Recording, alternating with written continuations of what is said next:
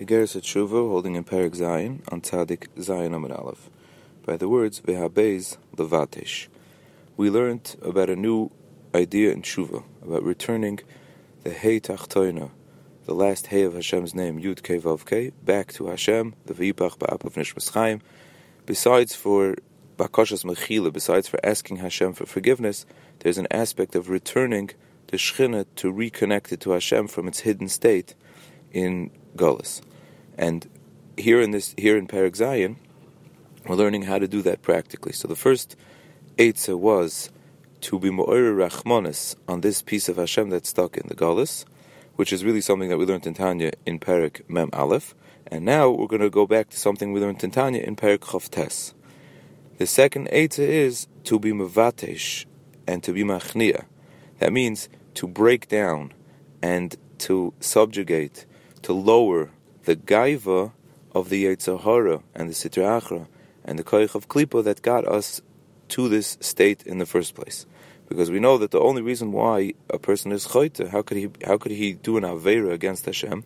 Because his Yetzirah has in itself a sense of gaiva. It feels itself as an independent being, not subjugated to Hashem, and that feeling is projected onto the person. It means the person's own Yetzirah and the person's own Nefesh Abahamis feels that way, and therefore it can rebel against Hashem. So the Eitzah is to break down and to break the gaiva of that power of the Nefesh Abahamis and of the Yetzirah. Like the Pasuk says, Zivche Elokim Ruach Nishbara Lev Nishbar V'nidke. A korban to Elokim is a broken Ruach, which is a Lev Nishbar V'nidke, bro- a broken, lowered heart, that is the korban to Elokim. So the Zohar Kaddish explains that to bring a korban, we bring a korban to Hashem Hashem. All the karbanis, all the psukim that are associated with karbanis have in them the Shem Hashem of Yud Vavke, because that is a Shem of Rachamim. And that Shem is what we come close to when we bring a korban, because korban comes from the word kiruv, closeness. But what's a korban to Shem Elokim? Shem Elokim is din. Din, strict justice, gvura, yira. That's not an aspect of closeness. That's not something that we usually associate with closeness. So what's the korban? How do we come close to the Shem Elokim? How do we use this Shem Elokim in avoidus Hashem of coming close to Hashem? So that is the way to come close to Hashem through a zevach, a korban that's associated with the Shem Elokim, is ruach nishbara, is by breaking the ruach, not our own ruach, but the ruach of the Yetzirah, the ruach of the Nefesh Bahamis, the Sitra Achra, that raises itself up with a gaiva to make itself look like it's an independent being, and therefore it can chalila rebel against Hashem.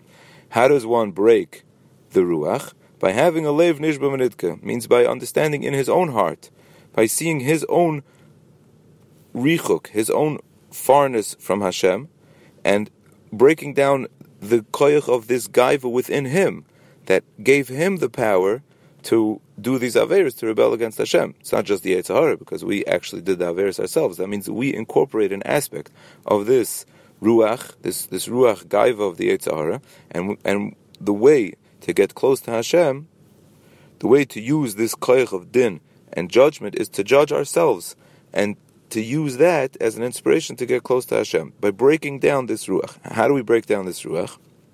So the Tanya says that a little bit we can do it through sigufim and tarnias, through fasting and through depriving ourselves of a strong connection to Olam Hazeh. Not something that's very much pushed in Chassidish Sfarim, and even the Tanya says here that in our days that we're much weaker, it's not within our koyach to do that. The reason for doing this, again, is not because there's an advantage to sigufim and to subjugate oneself to, to tortures and to deprivation. The reason is to break that ruach. When a person's happy-go-lucky and he's jolly and he's, he's, he's having a great time, it's very hard to feel that separation from Hashem because he's just having a great time. Meaning, there's nothing wrong with simcha. We, we've spoken many, many times about the mila of a, of a deep inner simcha. But this ruach gaiva has to be broken, and one of the ways to break it is a little bit through tiniest and depriving oneself of certain pleasures of Olam Hazeh. But the main way to break this ruach is to make a cheshbon nefesh, and to make the cheshbon nefesh of how we got into this place and how low we have fallen in our averis. Meaning the same rachmanis that we learned about in the first half of the parak, that there's a, there's a great rachmanis on the nefesh kiss that's stuck, on the shchina that's stuck in this golus, the cheshbon nefesh of how it got there and how I was a part of lowering the shchina and the chelik mal that's within me to such a low place, that alone breaks the ruach gaiva and creates a ruach nishbara through the leiv nishbu nidke, and that is a korban, a way of coming close, a zivche elokim.